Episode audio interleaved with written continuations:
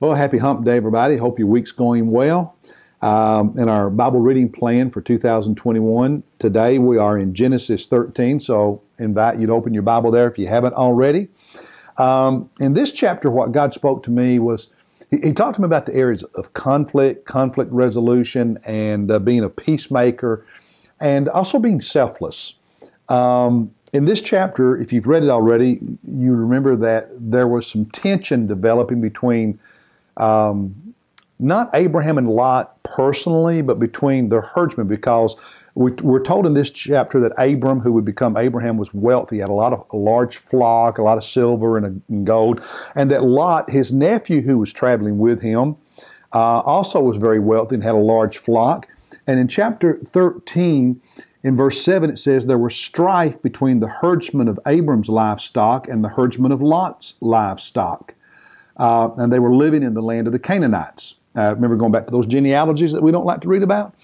Um, and before it got out of hand, Abraham took initiative to be a peacemaker. So in verse 8 of chapter 13, so Abram said to Lot, Please let there be no strife between you and me and not between my herdsmen and your herdsmen, for we are brothers. He said, I don't want there to be any of this uh, conflict. He said, We've got in verse 9, this whole land is before us. You go, let's separate. And you go out there and you choose where you want to go, east, west, whatever. You choose, and I'll do the opposite. You get first choice. And um, um, that's pretty impressive that Abraham took the initiative to be a peacemaker and instead of letting things boil over.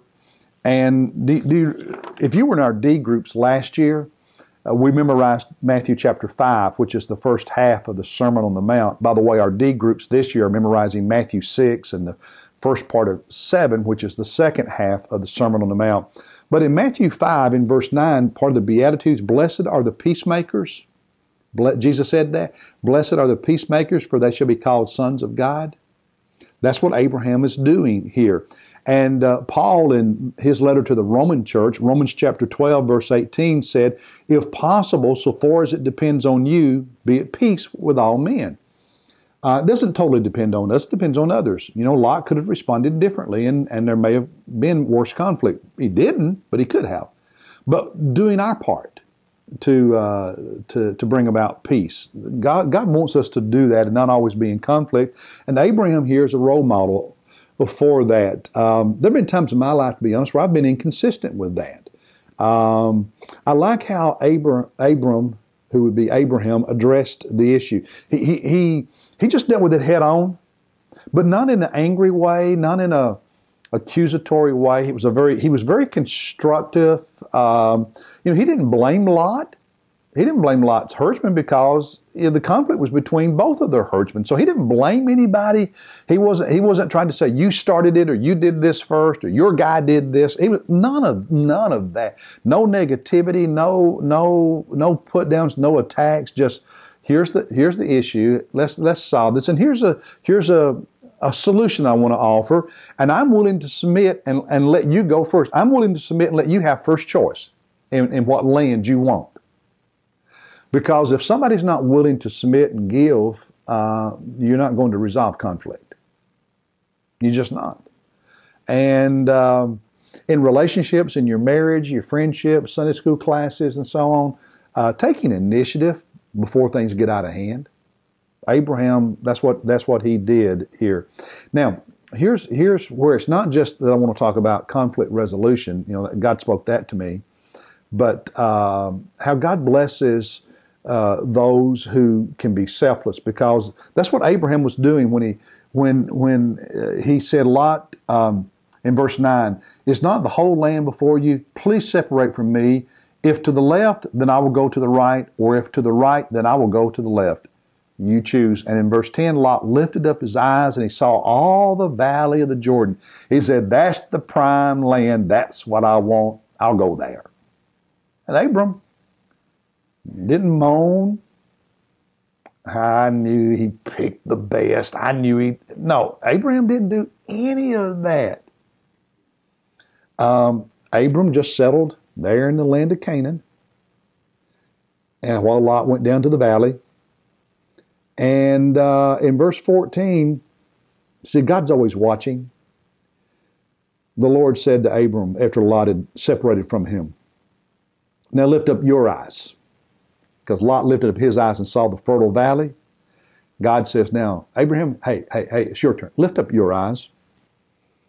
Uh, in verse 14, and look from the place where you are to the north, the south, east, and the west. All the land you see, I will give it to you. In verse 15, I will give it to you and to your descendants forever. And in verse 16, I will make your descendants as the dust of the earth. And then I love this in verse 17. Abram, arise, walk about the land through its length and breadth, for I will give it to you. Abraham, you get up and take a take a multi-week journey. Just take a just take a uh, a hike in all the directions you can see, because that's what I'm going to give to you and to your children, and their children, and their children, and their children, and their children. You see, you don't always have to be selfish to get blessed. In fact, sometimes being selfless uh, leads to more blessings. Abraham is an example of not being short sighted, of not being materialistic, and of taking the initiative to be a peacemaker, even if it meant he had to be submissive to bring about peace.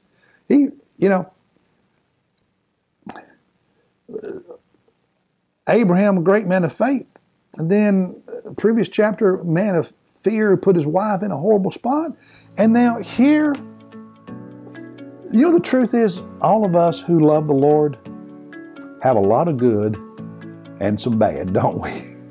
And as we read the Bible and grow in Christ, we're trying to have, we're trying to develop more of the good and get rid of some of the bad, become more Christ-like. Hey, God bless you. Hope this helps you. I'll see you tomorrow.